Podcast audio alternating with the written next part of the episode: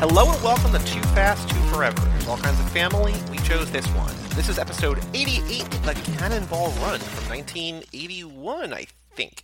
I'm Joey Lewandowski. I'm Joe too, and this episode is brought to you by Lamborghini. Lamborghini is making available resources and equipment of its research and development department for the co-engineering and production of lung simulators to support SIARE Engineering International Group, the leading Italian pulmonary respirator manufacturer during the health emergency due to the spread of COVID 19. So thank Ooh, you. Topical. Thank you, Lamborghini. Yeah. They said they were the first Italian automaker to shut down. They shut down March 13th before the government forced them to. So they were like a little bit on the cutting edge there. Has anybody from Lamborghini tweeted, Free America?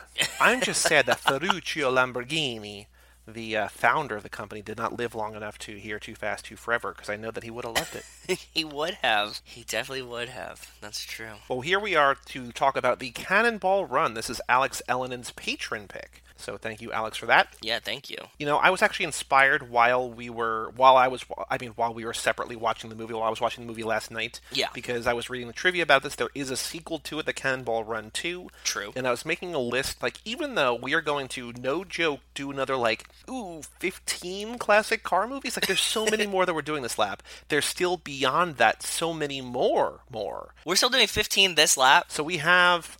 I gotta cut these out because I can't bleep all these, or maybe I'll bleep all of them. I don't know. We got. So we have eleven more. Damn. We have eleven more classic car movies after this. Jeez. Okay. There's other stuff in there, and we got you know a handful more fast movies. But yeah, it's like in in in addition to the eleven that we're still doing, there's another like fifteen that I kind of easily came up with, including Cannonball Run Two, including a sequel to a movie that we might be covering this lap that also stars the star of this movie, wink wink hint hint. Oh. Yeah, so oh. like there's just so many out there. I don't know if they're going to be good. Like I do feel like if we go back to this well, I mean there are still classics, like absolutely stone cold classics Yes, that we are is. not covering that we will cover, we could cover. But a lot of these are going to be like, "Oh yeah, that was that they, they- there's a car in that movie." Okay, okay, cool.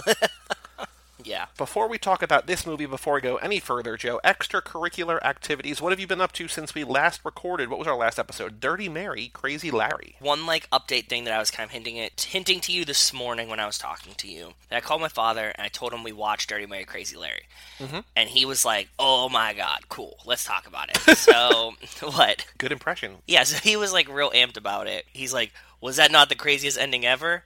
And I was like, "You know how I know you didn't see Vanishing Point?" And he's like, "Why?" And I was like, "Because it has pretty much the exact same ending." And he's like, "They run into a train too?" And I was like, "No, he doesn't run into a train, but it's like he crashes the car at the end and dies. And like Yeah. that's like that's the Yeah. end, the last scene, the last end of the movie." He's like, "Really?" I was like, "Yeah." And I was like, "And if either of us had seen Vanishing Point or Dirty Mary Crazy Larry, because I told you guys at the beginning of this story that when I watched Vanishing Point, I was telling him, and he was like, "Did you watch Dirty Mary Crazy Larry?" And if either of us had seen both of them, we would have known that you didn't Yes. see the other one when he says that this is the craziest ending ever. Yes. So we were laughing about funny. that this morning. I told him we were watching Cannonball Run tonight, and he was like all excited, and he said, "Oh, that that's a great one, but did, are you guys gonna watch the other one that we're doing that you said earlier?" And he said, "Are you doing that one?" I said, "No, I don't think so. Like we, I didn't think that we had eleven left." And I was like, "I think we're getting close to the end here, bud, but like we'll save it for next time." And he was like, "Oh, damn. Okay." He's like, "Just watch like five minutes of it. If you don't like think this is so awesome in five minutes, which I mean, this isn't a really good scale. Like I love them, but like."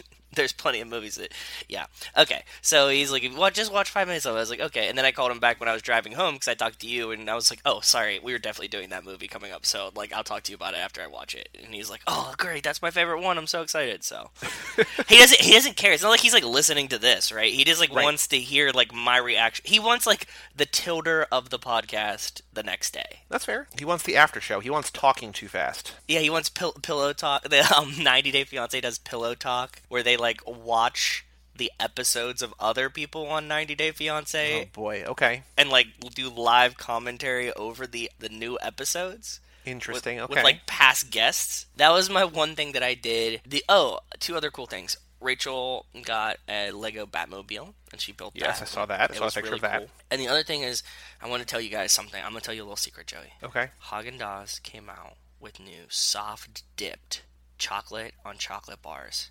I'm just telling you, as long as you guys don't tell Rachel this, that they're fucking incredible. Okay? Why can't Rachel know? Because I told her that they sucked, so she wouldn't eat any of them. Wait, so can you describe these gross, gross things? Absolutely disgusting, Rachel. You know, like any like Dove chocolate bar or whatever. Yeah, yeah, yeah. It's like that, except like instead of using like a hard shell, they use like this like weird ganache, kind of chewy and like very decadent, and it's just awesome.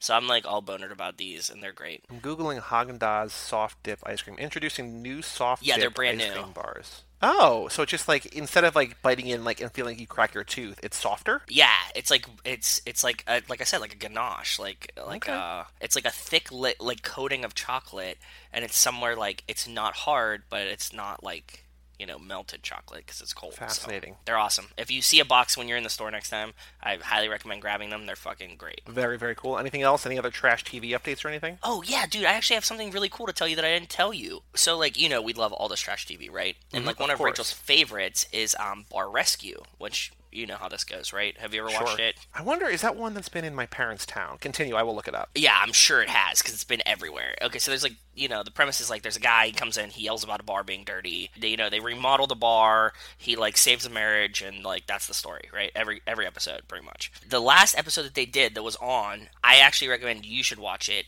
The bar was Marshawn Lynch's bar in like Oakland, right? Oh, okay. and it's like a bar that was like a tribute to like his friend that he lost, you know, semi recently. And the bar is like tanking. The whole episode was just great because it was just like a ton of Marshawn Lynch just being hilarious, right? Like, Rob Ben's bar. yes, Rob Ben's bar, but he's just like very Marshawn Lynch, and like his like brother is a bartender, his cousin's a bartender, his like aunt's the cook, his other aunt's the manager. You sound like uh, Mona Lisa Vito. Like my brother's a mechanic, my father's a mechanic. Yeah, but he comes in and he's like, because normally like the thing is like Jon Taffer will come in and he can like threaten to fire people.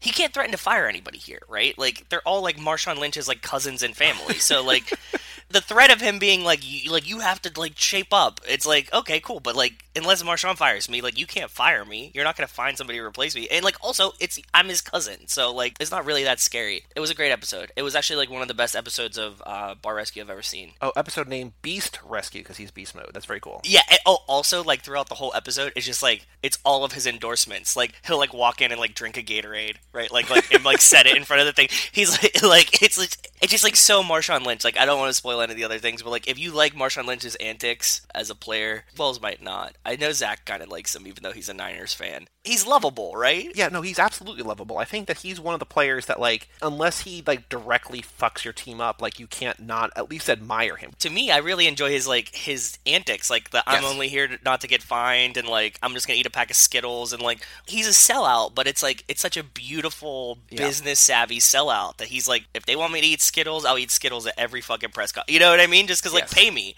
So like I respect it so much that it's cool to watch him in this bar because he like he doesn't break right. Like he's like he's always this person. It's like the very realest person ever. It's a 20 minute, you know what I mean? Like bar rescue. I don't know, maybe like 20 or 40 without commercials. It's worth just that episode just to see Marshawn Lynch like laughing at his cousin doing dumb shit and st- it's funny. So I will watch it later. it's cool. Eh, yeah, it's def- it's like brain mush, but like I think that this is one that I can recommend to you that you'd be like, oh, that was fun. Cool. Yeah, for sure. Actually, here's something uh, a nice little segue. Have you watched any of? I was I'm in the middle of episode three. There are four out right now. Have you seen any of The Last Dance? No, I've been meaning to, but like I don't know if I can make Rachel suffer through ten hours of that. Like even if it's two hours a week, but I've been really, really jonesing to. So I don't want to say too much about it because I feel like you will watch it at some point. I will. So I definitely will. Early on, so I watched all of OJ Made in America basically in Yeah. two days. Like I waited for that to be over. This I'm just watching kind of kind of as it goes on. Like I watched two, I guess on Monday, and then I started the other one today. So I'm gonna finish that when we're done here. Cool. It's good. It's really good. I, I don't see like the full scope of it yet. So what it is, Yes. for those who don't know, it's about in the 90s, the Bulls had won five championships out of seven years. It was incredible. Do you remember this? Yes, so I'll, I'll get to that in one second. Okay, so they won five and seven years. Michael Jordan was asked to leave for there's any number of conspiracy theories, but like either just because they needed some other team to win, or because of gambling, Gambling- or whatever, gambling he stepped away, or he just wanted to be he's like, I'm the best in the world. I'm gonna go try to play baseball. You can play baseball, whatever. So he walks away from the game for two years. Space the Rockets Jam. win. Yes, big Space Jam. he walks away. The Rockets win back-to-back championships. They come back. The Bulls win the next two. So they've won five of the last seven. Apparently, like the story of this is that they granted this camera crew incredible, unparalleled access to their locker room for the entire year Damn. because they had very publicly said Phil Jackson's not coming back. Scottie Pippen, like in the first episode, like you know, is very unhappy. Michael wants like this huge raise. Like he's already getting paid more than anybody else, but he wants a huge raise. Like you find out the title even the first or second episode that like every year Phil Jackson put together like a booklet of like this is our basically our plan for the year, like what we like our goals, and he called this one the Last Dance. And so Oh. these ten episodes, these ten hours. Are just following the Bulls season, sort of. Yeah, it's more of the people and stuff. Yeah. Episode two is all about Scottie Pippen. Episode three, what I'm watching right now, is all about Dennis Rodman. And so it's just it's offering like I knew about it, and spoiler, they win the championship. So like we all know how it ends. Yeah. No, and like it's really well made, and like it's it's very good. It's not as crazy, I don't think, as OJ, but like there's still seven. I still have seven and a half hours to go. You know, like there's a lot more Yeah. that could happen. So growing up, my two best friends were both Magic fans because I feel like every kid who didn't have like a basketball team in the '90s loved Shaq and Penny, or at least you know all Yeah, my Shaq. friends did. For sure. Yeah. They both loved Penny, and so like whenever we would play, like basically, like we would call it two on two, but it would just like be me and one of them against ourselves. Like we would just like play both sides of the ball, and they always wanted to be Penny, and I was like, okay, fine, I'll, I'll be Shaq, whatever. And like that turned out well because Shaq is like one of the probably five or ten best players of all time, and Penny's like, yeah, he was pretty good for a while Yeah.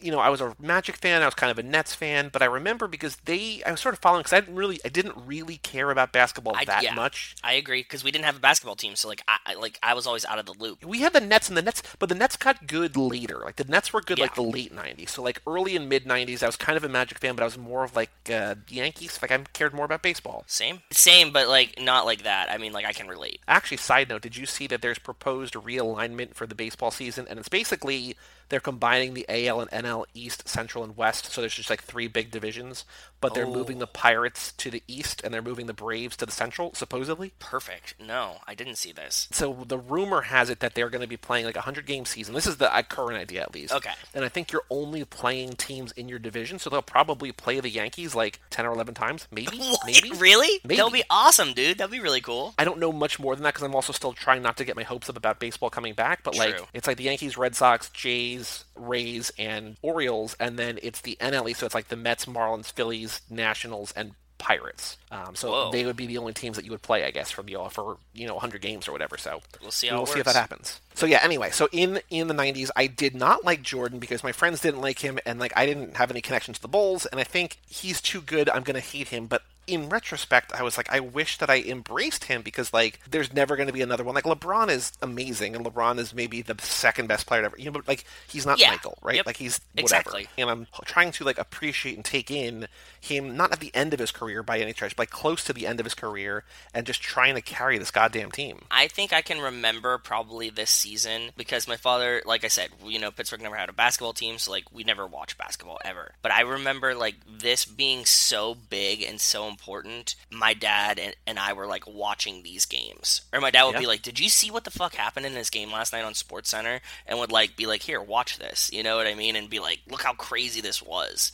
But like I remember him watching the games, being like, "Damn, this is nuts." The only memories I have of basketball are Jordan, Pippen, and Dennis Rodman playing basketball like that season. Scottie Pippen's out for the first three months. Like he was basically way underpaid. I don't know. I'm not going to get too far into it, but like he was way underpaid. So he elected to wait for the season to start to have surgery, and so he was out for a while. And like he demanded a awesome. trade. Like there's there's all this crazy stuff. So like when you watch it at, at some point.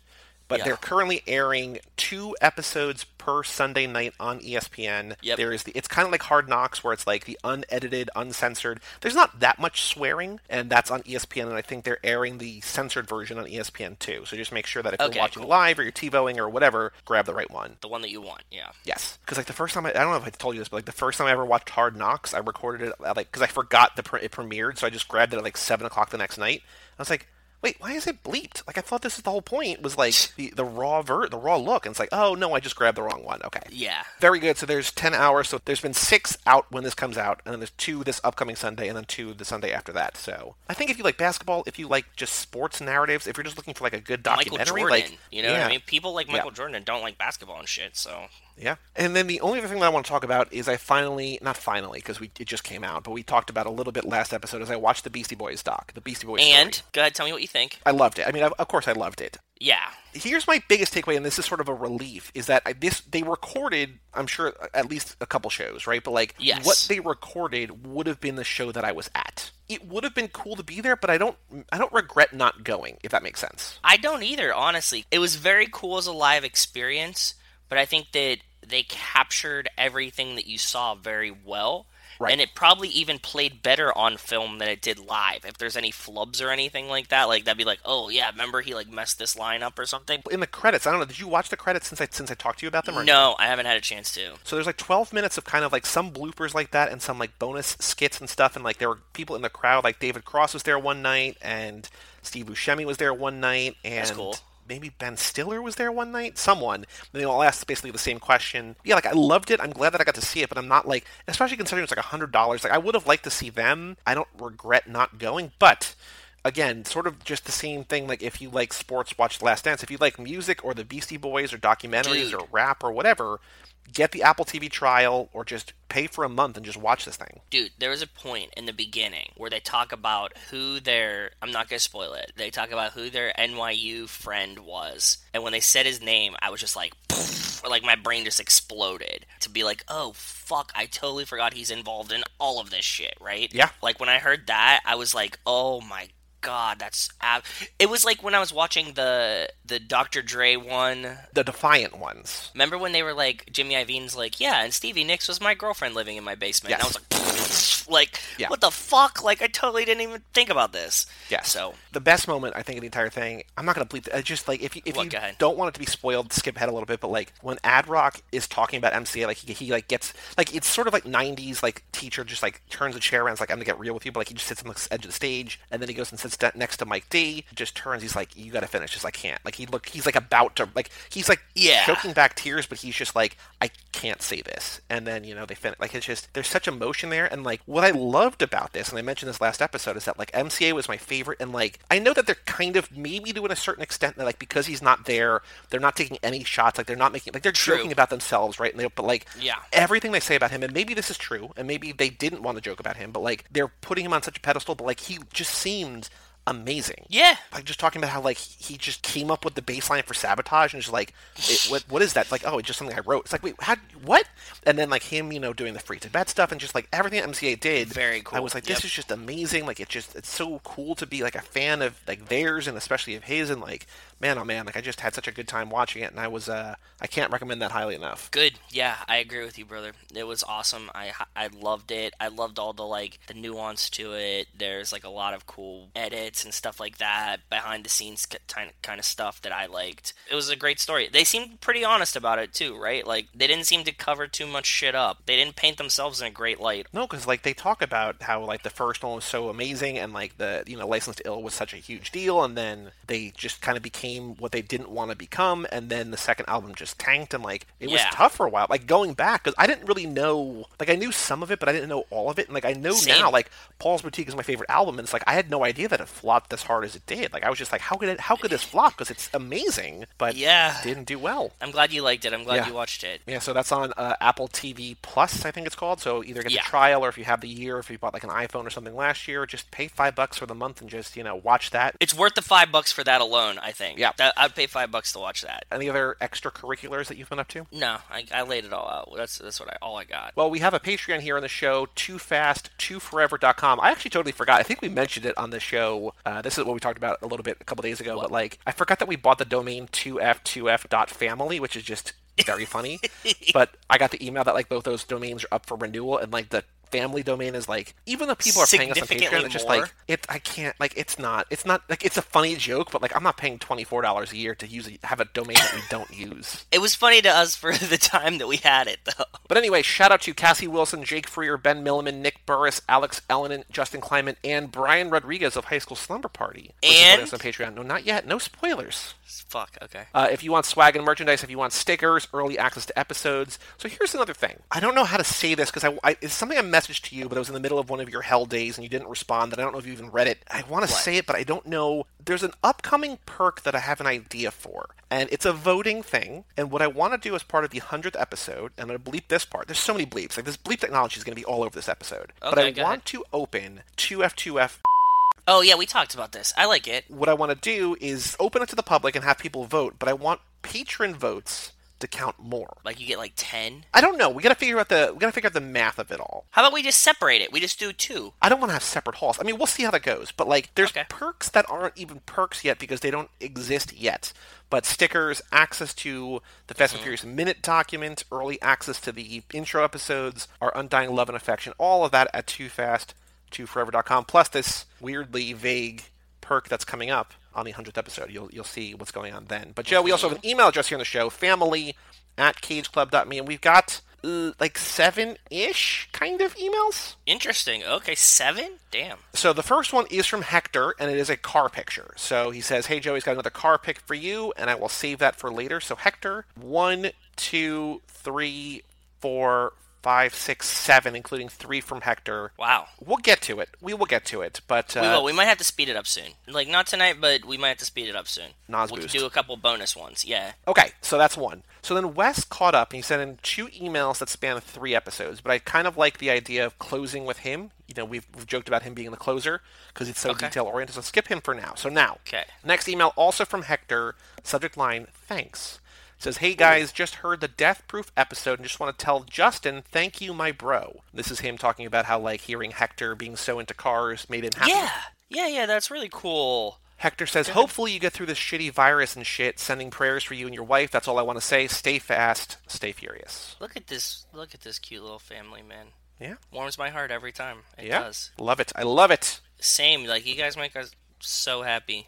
Thank you. Our next email is from Ben Milliman, who emailed this last episode. He just says, "Is Han in Crossroads?" So he says, "So I watched the trailer for the FNF game Crossroads, which, as of right now, is still supposed to come out. I think at the end of May. I think Yes, we talked about this. we're going to cover it in some way. We've talked about this. I don't know how because I don't know when it's actually coming out. Like once I, I don't think you're going to buy a video game, but like once I at least have it, we can figure out how to talk about it. Yeah, you could Twitch some for me Yeah. or something. Yeah. yeah, we could do something. So he says, I watched the trailer for Crossroads. I noticed in one of the scenes, Letty says, You're doing this for revenge. We're doing it for justice. He says, The only thing I know in FNF that has to do with justice is Han. So I watched the trailer a couple more times, checked the websites, and rewatched the F9 trailer. Found out that in the game, the heroes are Dom, Letty, and Roman. If you go to the Crossroads website and go to the heroes options, it shows in this order Letty, Dom, and Roman. In the F9 trailer, when Han shows back with the family, you see him in the same order Letty first, then Dom, oh. then Roman.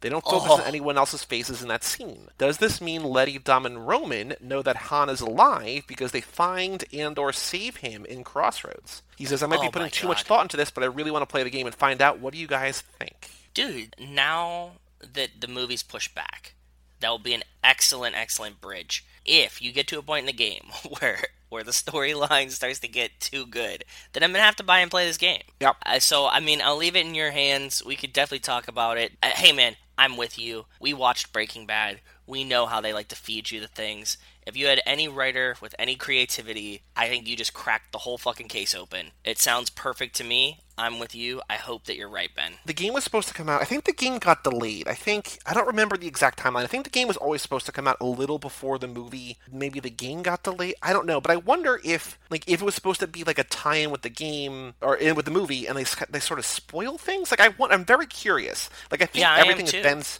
laying out could be True. true. I'm just, you know, it's um I don't know. I'm I'm very curious to see. I just hope the game is good. Even if the game is bad, if like the cutscenes are cool, I'm okay with that too. Totally fine with it. Yes. So Ben, thank you for that. I mean, I have not. I think I maybe watched one trailer for the game like a long, long, long time ago. But uh, it's on our docket. We're going to get to it at some point in some fashion. But yeah, we'll see. Very interesting. Cool. Our next email. This is what I screenshotted to you last night. Even though I don't Yes. think I, I sort of I, I'm I'm kind of bummed that I ruined the surprise. But I know that she messages on Facebook a lot, and I didn't want to have you learn in another way as opposed to from the horse's mouth, me being the horse. New $10 patron, meet Haley Gerby. So thank you, Haley, so much for supporting us on Patreon. So, Haley, like I messaged you on, on Facebook, you get two picks next lap. You know, just, it's the Brian Rodriguez quoted quarantine special, buy one get one free. Yes, it is awesome. I already talked to Haley, and she's having a great day. She just sent me a picture of Mike and Ike's, so her day is going flawlessly, apparently. Very very cool. Yeah, yeah, like just minutes ago, like as we were recording, I saw that I got a message from her. So yeah, thanks, Haley. We appreciate it. I love game messages from you. We bullshit all the time, so keep sending them. I'll respond. Actually, so here's the thing. So I was saying that I, I want to have because we had the four horsemen, and then Brian became the fifth, and now we have six of the oh. ten dollar tier. And I was saying I can't wait to have the Gallo twelve. I mean, we have eleven patrons, so whoever joins next makes forms our Gallo twelve in total, right? Like it's just Yeah. twelve patrons. So if you want to join us, too fast, too forever.com. Join the Gallo twelve, immortalized. There might have to be some kind of commemorative swag or something for the for the Gallo twelve. I don't know. No, I have no idea, but I'm down. God, I want to fucking. I want some so much swag. I really I know. do. Our next email is from Jason Dickinson. Feel the speed, feel the rush. And he's just letting us know in this email. I think he also sent it to Facebook that on this day in 2011, on this day that we're recording, Wednesday, April 29th in 2011, Ooh. Fast Five came out. Nice. Well, happy anniversary, Fast Five. The first one I ever saw, but not in theaters, of course. Yeah, it was a great pivot point. That Yeah. was it, man. Yeah. So thank you, Fast Five. That's all it took. All right, our last two emails, like I said, both from Wes Hampton. Subject line of the first one Vanishing Point and Death Proof. What up, fam? What up, Wes? What's up, brother? He says last week were both great episodes. I still haven't seen Vanishing Point, but Mrs. West and I love Death Proof. I had no idea there were two different cuts, but I guess the longer one is the one we're more familiar with. We saw it at least once in theaters as part of Grindhouse, but we've seen it many times on Blu-ray, which is probably the longer cut. Anyway, here are my new episode observations. Okay. I think I was reading a bit too much into it when I said Keanu was the original choice for the director of Eteon. I found an article in which the director cleared it up. Basically, he really wanted to find a role for Keanu and had some meetings with him on the project, but ultimately, ah. they wanted to give him something with more meat to it, and it couldn't find anything that really fit. However, the door is still open for him to join in a later movie. So it seems like maybe they wanted him to be the director, but the director's role in the first movie was so small, it didn't make sense to put him there That makes sense. that doesn't mean he won't be brought in to play the director when we finally see who it is and the character is a little more real. That's really good clarity, to be honest. I think to a certain extent, like I, I remember reading that. I think we even maybe mentioned that on one of the pods at some point. When you get Keanu Reeves, I think it's different from getting, even though he's still a huge star, it's different than getting like a Ryan Reynolds or a Kevin Hart or whatever, where it's like they're on screen for five or ten minutes, but like you know that you want more. Like Keanu is bigger than the two. Like they're both huge, but Keanu Yeah, in terms of whatever is bigger, and you don't want to do that even if they're going to say like, "Hey, you're coming back next movie." They want to have him probably like the size of the Brixton role or whatever, right? So like whether good I or agree. bad, Yep. you know, you don't want to undercut Keanu. Yeah, I'm. For, uh, that, I I would agree with that. Can you imagine? Like, actually, I think we'd be a little disappointed if like Keanu would have just been like. Like he would have like turned the chair around and it would have been him at the end. I mean, like we would have been amped, but it would have been like, I mean, why the fuck? We talked about was it in an email or was it with someone? But we were talking about Jason Statham supposed to be in, or maybe it was Brian that Statham was supposed to be the villain in six, and they couldn't get it to work out, and so they got Yes. the other guy instead, and then Yes. that's when they had Statham show up at the end. When Statham showed up in the credits, I lost my goddamn mind. Like I didn't think about it as like a missed opportunity. I was like, oh, this is going to be incredible in the next movie. So like I think if Yeah, the huge. movie ended, Keanu turns around in the chair, I'd be like. Fuck yeah! Like I wouldn't think of it as a negative at all. I'd be like, yes, the next one is going to be even better. Yeah, that's fair. Um, he says, You guys brought up folding at home, and I got such a weird wave of nostalgia. I know you're Xbox fans, but the PS3 originally came with folding at home installed, and I remember Oh, them really pushing people to run it when they weren't playing anything on the system. They used to have mine set up to run if the PS3 sat idle, it would show a graphical representation of whatever protein it was working Mm-hmm. on, like a screensaver. I haven't thought about that in a long time. Yeah, folding at home, really cool. I, I enjoy that. I didn't know about the PlayStation 3 part of it. That's really cool. I feel like maybe, I mean, I've had, I had a PS3, I had a Slim. I think I had a Slim. Maybe it was the Slim? I don't know. Yeah, the second one that came out. I think I Yeah. got one because they like dropped their pants on them for a little bit, and I was like, "Oh, this sounds like a fun idea." I definitely played a bunch of it, like FIFA. You know what I mean? Like something really mindless. But yeah, I probably saw folding at home on there, but didn't know what it was and never clicked on it. And I was like, all right, whatever. turn off my notifications, send to Apple or whatever. Like, Uh, he says Justin's guitar story was so weird and great. I could definitely imagine that happening around here as well. About the uh, the homeless man or the drunk guy or whatever coming up and just Yeah. asking for a guitar tuner and then being like, "Hey, can you do tune this?" for yeah, I love that story. That's a really good one. Says I don't know why I wrote down a note about what we do in the shadows, but the movie's so good, the show is maybe even better. I don't know if it's a hot take, but it's legitimately one of my favorite shows on TV right now. Ooh. Season two so far has been as good or better than season one. Have you seen the movie or the show? Neither. Or wait, what what's it about? It's like a vampire parody, kind of. It's like Oh, you know what? I heard I, I saw- something about the the show, and Rachel wanted to watch it, but I didn't. I don't think I've seen the movie either. the movie's incredible. The movie came first. It was coming out like five or six years ago, probably. And Yeah. then season two of the show is on right now. Season one was last year.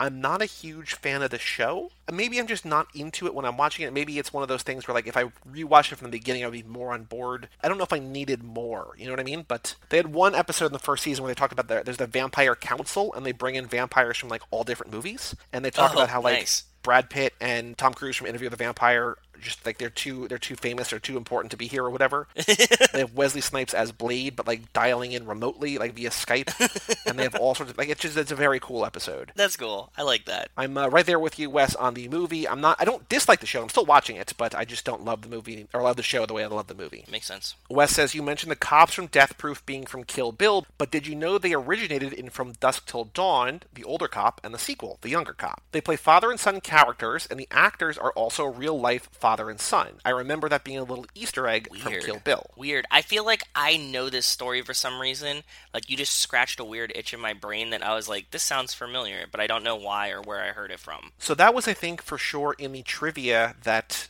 I cut out because there's just so much trivia about every Tarantino Oh, okay. movie that I didn't cut out.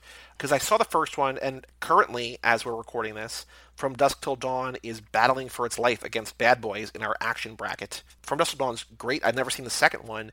I will say, and here's a little bit of Kill Bill trivia that you might know, Wes and Joe, you might know. But in the beginning, it's Michael Parks and his son. I don't remember his son's name. John, maybe? I don't know. But they're the cop, the father son cop duo, whatever. But Michael Okay. Parks, the older one, also plays Esteban Vihaio at the end of Kill Bill 2. Do you remember that, like, South American pimp that she goes to see? Yes. That actor Yes, is the same that. actor as the older cop, Ah, okay, cool. Where he's like, only on the condition that you call me Esteban. Yeah. Yeah. yeah. like he like cut the one girl's tongue out or lip open or something. Yes. I remember this. Mhm. Yeah. That guy, same actor. So all sorts of all, all sorts of little trivia and Easter eggs there. Nice. He says the bar they go to after Guero's at the beginning of Death Proof is the Texas Chili Parlor, although only the interior was shot there. The porch is somewhere else. Believe it or not, we've never been, but I hope it survives the pandemic or I'll be kicking myself. Yeah, man. Like Joey was saying, you know, you take a lot of these things for granted. Like you're like, we'll go there eventually. It's like, no, dude. Like I want to fucking go. Yeah. there.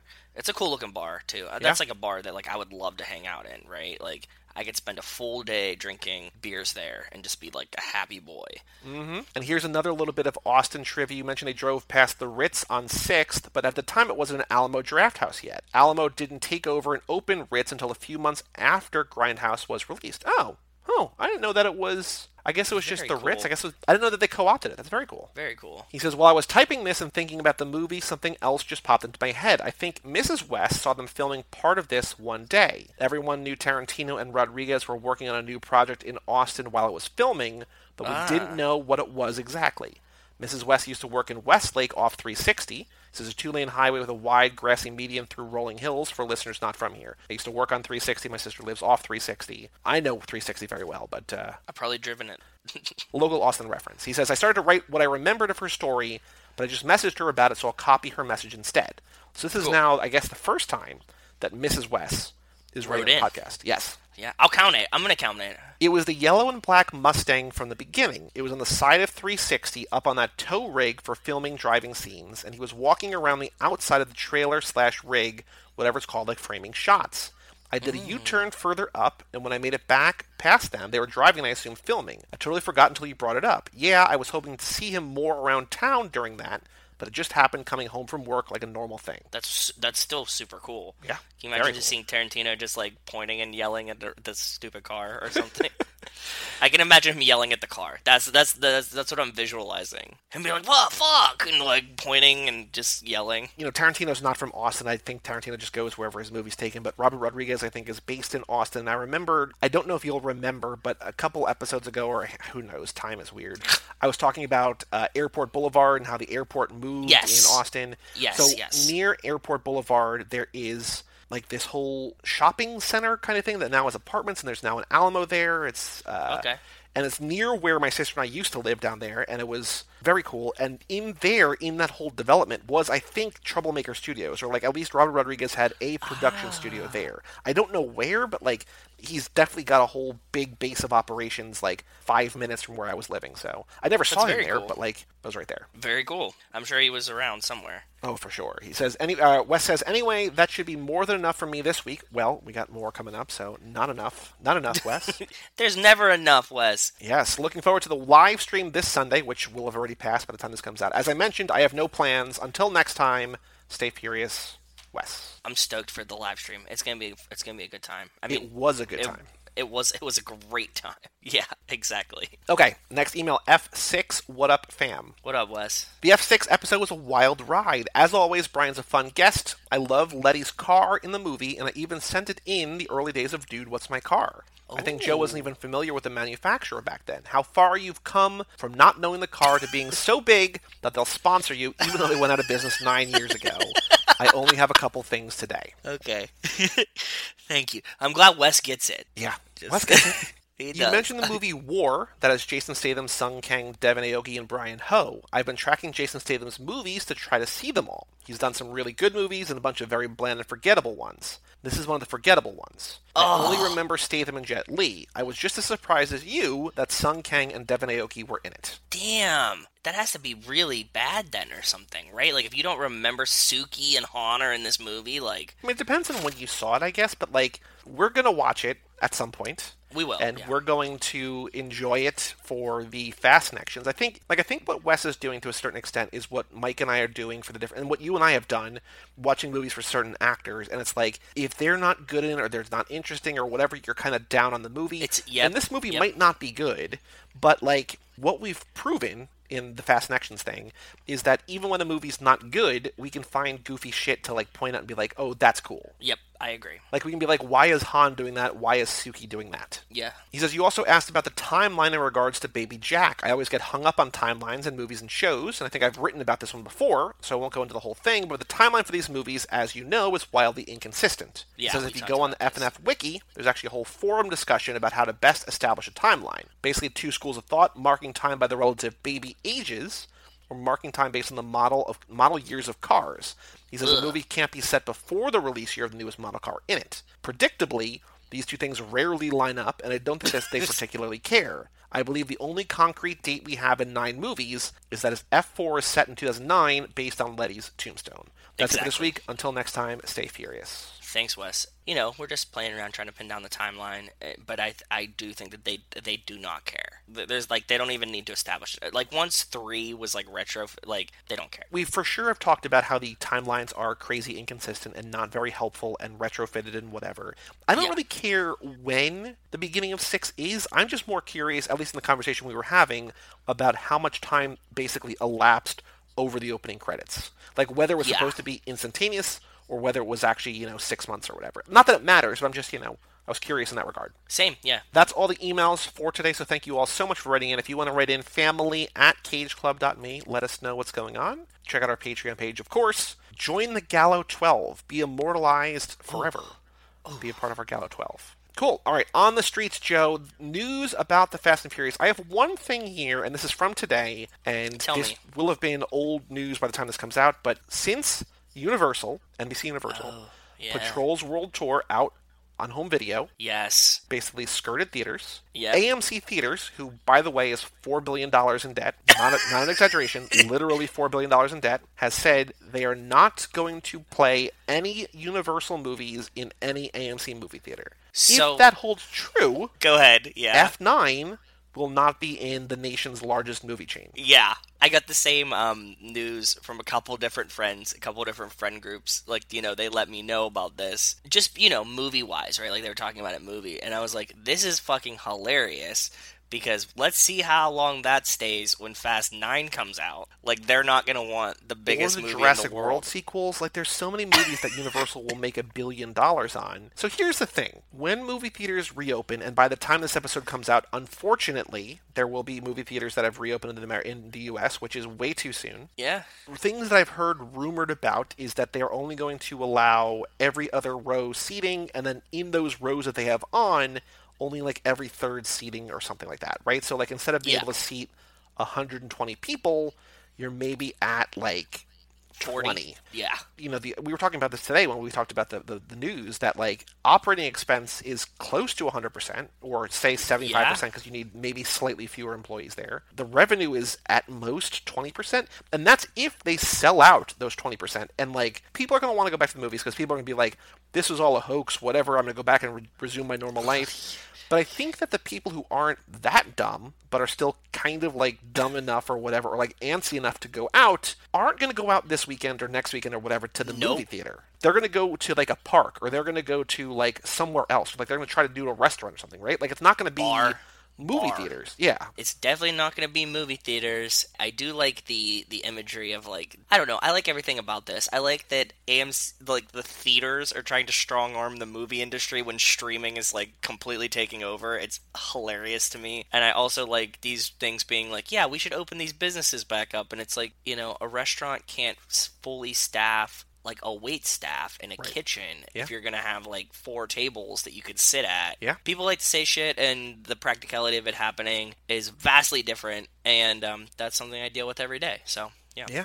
And also today, and they, they made very clear, sure, very they were very clear and they were very sure about this being temporary. But the Academy of Motion Picture Arts and Sciences, aka the group that awards Oscars, Yes. said movies that debut on streaming platforms this year will be eligible for Oscars.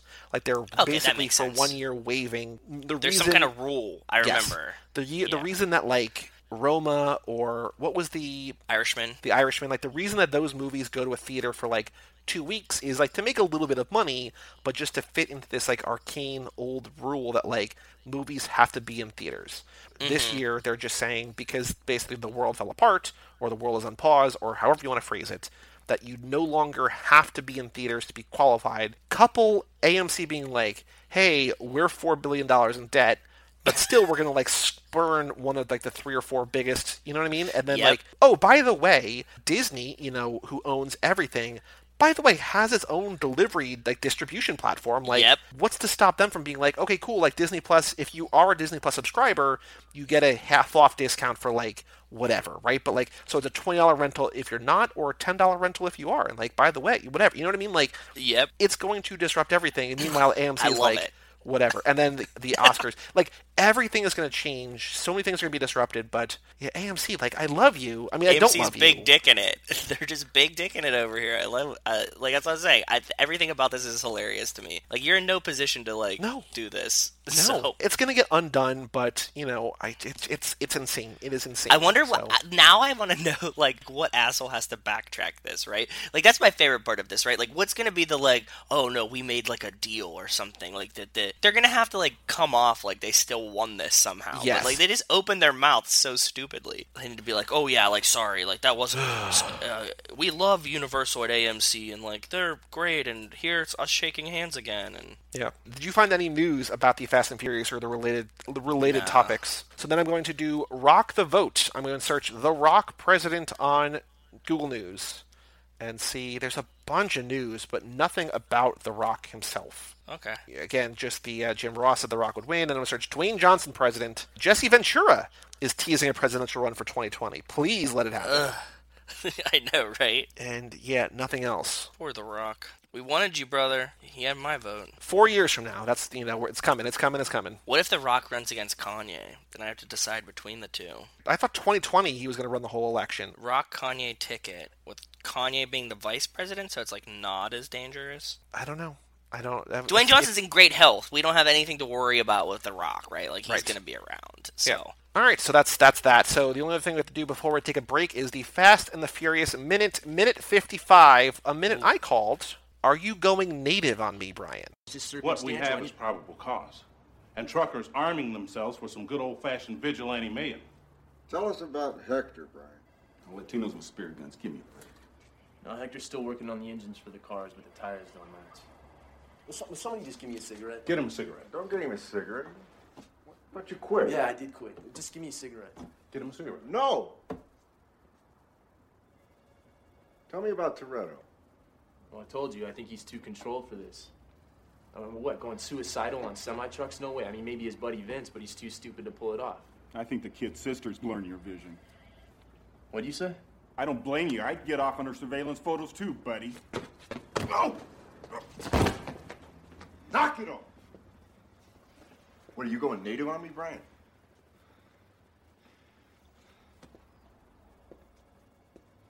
Have you read Toretto's file lately? Yeah, I memorized that. Yeah, well, read it again. So in this minute, Oh. Brian continues to share his findings with Bilkins, Tanner, and Muse. Brian asks for a cigarette, but Tanner won't let Muse give him one. Muse talks about how attractive Mia is, so Brian attacks him. Then Bilkins and Tanner break up the fight. So minute 55, do you like, first of all, do you like the title or do you have a better title for this one? Best title. Well- I always thought that he said, "Are you going NATO on me, Brian?" Hmm, okay. And when I read it, I was like, "Interesting," and then I listened to it. It's definitely native. So I guess it's either meaning like in a racist sense, it could be like you know Native American sort of, but like I don't know. But like I think more realistically, it's like are you in, becoming more? And this is a legitimate threat, a legitimate fear that they have. Are you becoming so? Are you becoming too close to the people that you're with? Like are Yes. you siding with them over us? Mm-hmm. are you a townie? My big takeaway from this minute is we just talked about in Dirty Mary, Crazy Larry about how they didn't wear seatbelts and like why do they show that on screen? Like just wear a seatbelt, and then we're talking about like smoking cigarettes, and I completely Yes. forgot that Brian, I guess at some point was or is a smoker, and I think it's very funny that Tanner is basically like Brian's dad, like no. You're not smoking. You stop it. You stop it right there. That- Those are the worst kind of friends, by the way. Like every time you're like, "Okay, like I'm gonna smoke a cigarette," they're like, "I thought you quit." You're like, "Yeah, ten years ago. This is the first cigarette I've had in a decade." Like. It's not like I'm instantly gonna go buy a pack. You know what I mean? You're like, okay, I smoked one. Cool. There it goes. Done. I also think that like Bilkins is being a really bad example there. He's just like puffing away on a cigar, right? So like In the house too. What an asshole. I know in Like, a house you'll never get that like sm- evidence and other people and paperwork and like In the kitchen. Yeah. There's like food there. There's donuts open on the Yeah. counter. What an asshole. And I do want to. I made a correction in the Fast and Furious minute document again. Patreon benefit, Patreon exclusive benefit. I thought it was unlit because like last minute it's not smoking and then now it is smoking. So who knows? It is clear. You know, it's probably like he, he just lit it for like the one scene that's on his face, right? Yeah. Like the one shot that's on his face. He probably doesn't smoke cigars. He's like, I'm not smoking. It's actually probably for continuity too, like so the cigar doesn't just like shrink.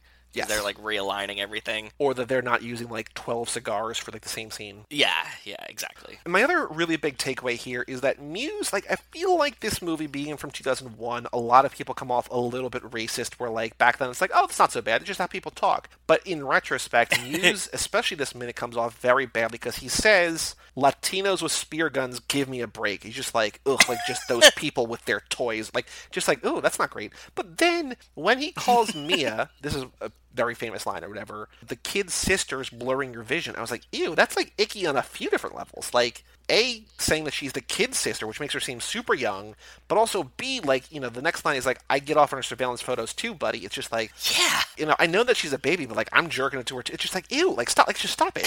stop being stop being weird. stop. Stop being weird. Stop being weird.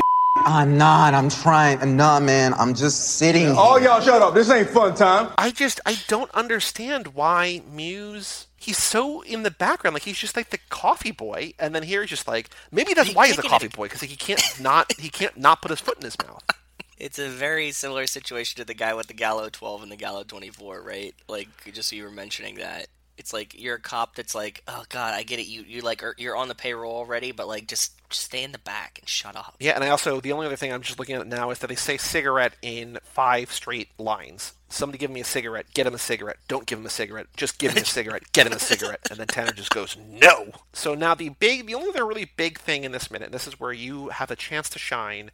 We get sort of the reverse angle. So like we were looking at the kitchen one way, Yes. and now we're looking at the kitchen the other way. So what did you see here? And there's something that I we we skipped over, we sort of glossed over last time, which is a big revelation that you and I both had this minute. Yeah, there's two things, right? Like some stuff came into focus, so we got a bunch of things. I'm gonna run through the highlights here. It's definitely not an Arizona iced tea because it has a bottle, like a squeeze bottle top on it. Yeah, it looks like energy drinky, sort of. Yeah, it's like some kind of like stupid energy drink, juice, Kool Aid type shit. Mm-hmm. It's definitely a pizza box. We see some Chinese takeout containers. The bag that I said looked like a bag salad.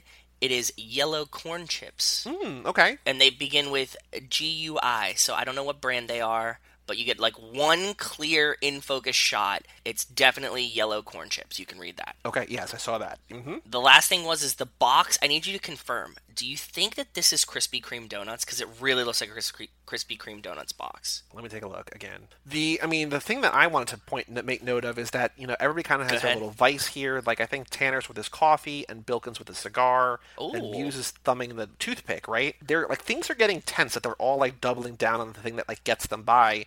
And Muse is has the toothpick and he throws the toothpick away, but there's the box of toothpicks basically like Yep. four feet from him. Yep. I think it might be Krispy Kreme. It kind of looks like it has like the red lettering, or like, or it's a And logo at least very similar. Yeah. And the dots on the lid, like it looks like it could definitely be a Krispy Kreme donuts box because it's kind of an iconic box, right? Yeah. Like they never Mhm. changed it. It definitely struck that in my head. The last cool thing that I noticed that I wanted to surprise you with, but as I was typing it in the document, I watched you type it in the document. A little bit of a quick backstory is that when we did the last minute, if anybody looked at the document, which I don't think anybody did, if you have, email family at cageclub.me. I realized that we didn't talk about like the refrigerator and I, we didn't talk about the cabinets and just like in terms of those kind of things that I used to note and I didn't note this time, so I wrote those down.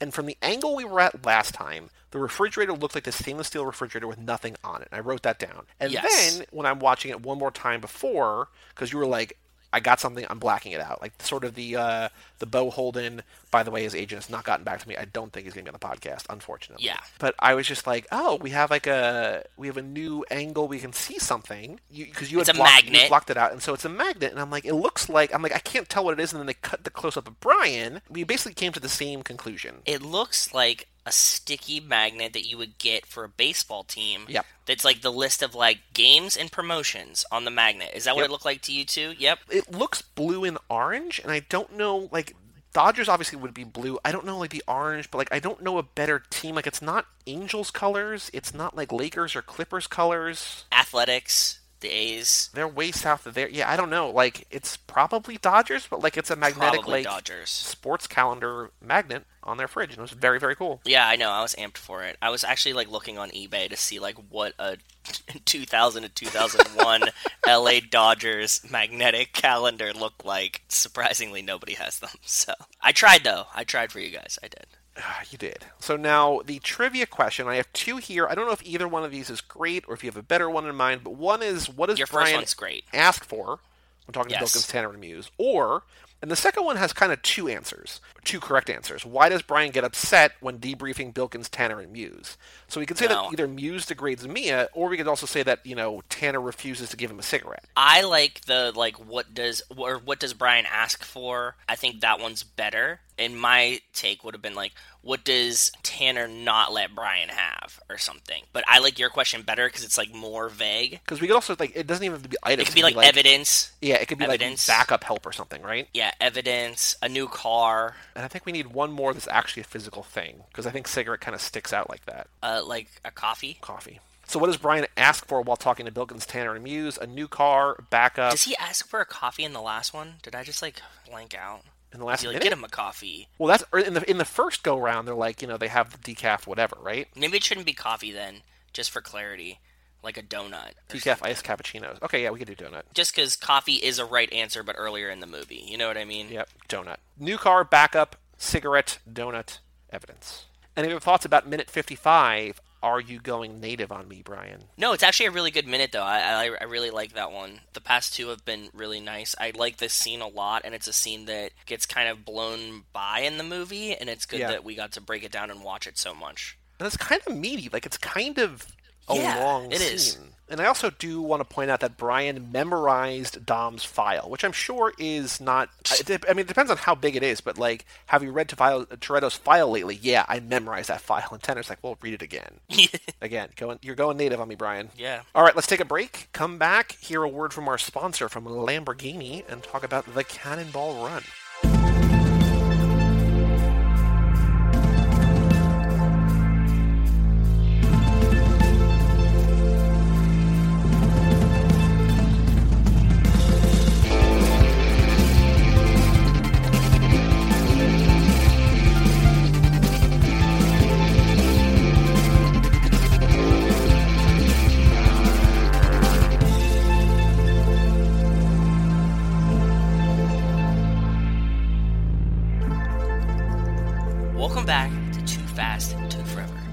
Is episode number 88. You're gonna see some shit. this episode is brought to you not by DeLorean, but by Lamborghini, which has paused but not stopped. Even in these isolating and sad times, it is important to continue the fostering relationship with customers through the Unica app and with their fans and enthusiasts via social media channels and launching the social media campaign Stay at Home. Thank you, Lamborghini. This episode is Cannonball Run. I just we Sorry. no like you know I, I I get off like I'm so planned and so meticulous and I'm so careful about so many things. Two spoilers for upcoming episodes. So Jake's Patreon pick is Back to the Future. I realized when you said episode 88, I was like, fuck, we should have done Back to the Future this episode. That would have been so funny and so cool and so perfect. Nope. Messed that up. Also, the star of this movie is Burt Reynolds. We're doing Smokey and the Bandit later. We didn't have a Burt Reynolds week. We're just doing this separate. So, like, God damn it. Like, I'm just so disappointed for so many reasons right now. But thank you, Alex Ellenin, for supporting us on Patreon and having us do this movie in the first place. Yes. But God damn it. Hey, I didn't even know how many movies we had left, so I'm sorry. I know, I know, I know, I know. And, uh, fuck. All right, whatever. It's fine. It's fine. All good. Anyway, the Cannonball Run. So, this movie, I will say, has a very mixed reputation. Critically, not very successful. Roger Ebert gave it one half star. Jeez. Burt Reynolds is like embarrassed by it. And Roger Ebert gave Too Fast two Yes. stars. Or three stars, remember? My question to everybody who doesn't like this movie is like, what did you want it to be? Yeah, like that's true, it's right? dumb, but it's fun. Like I don't understand. Like it's not a great movie, but I had a lot of fun watching. it. Like I don't understand what you could want. Like what do you want this movie to be if you hate it? I think you want it to be like Ocean's Eleven, right? Like you want it to be like, or just like something that's not zany and weird. Like it's it's, but it was a blast. So the movie is about there's a race called the Cannonball Run, which is based on a real race. Which have you heard of the, the real Cannonball race? I guess you've seen this movie before. I have. I didn't remember any of it. Like I remember like a couple scenes of it. That was all I remembered. Is the Cannonball Run real? Because I know that they do the Gumball every year, and I'm like, we follow that a lot. Is it based on that, or is it different, or what? So I don't. I think they're different because there's also a movie called the Gumball Rally, Yes. which I think is based on that. So, yeah, this, so Gumball there's the Cannonball Rally. Run, Yeah. and there's trivia that I'll get to you later about it. The first one because it started in the 70s and just like one guy did it, and then like by the end of the decade, like hundreds of people were doing it. Yes. So the Cannonball Run is a cross-country race that started in New York and then has since moved to Connecticut, your neck of the woods. Ooh, and I think winds up in L.A. Everybody in the movie has a time card that they punch in, punch out, but it's the car with the shortest amount of time on their clock in, punch in, punch out wins the race. Mm-hmm. Yes. And so this movie is just probably dozens of cars, or at least a dozen cars, but we're basically following like six different cars with like you, most of them with two people of note in in in each Yeah. going from coast to coast. And there are so many, so many, so many stars, so many famous people in this movie. So many. Sorry, I copied these down from Wikipedia. I think we can go car by car and just talk about the characters a little bit that way, and then we can go do the movie as a whole. Cool. That works for me. I like it. So the first one, the main people we're following, I guess, which is J.J. McClure, who's Burt Reynolds, Yes. and Victor Prinzi, who's Dom DeLuise. Yes. They drive a souped-up Dodge Tradesman ambulance, and this is actually the same type of vehicle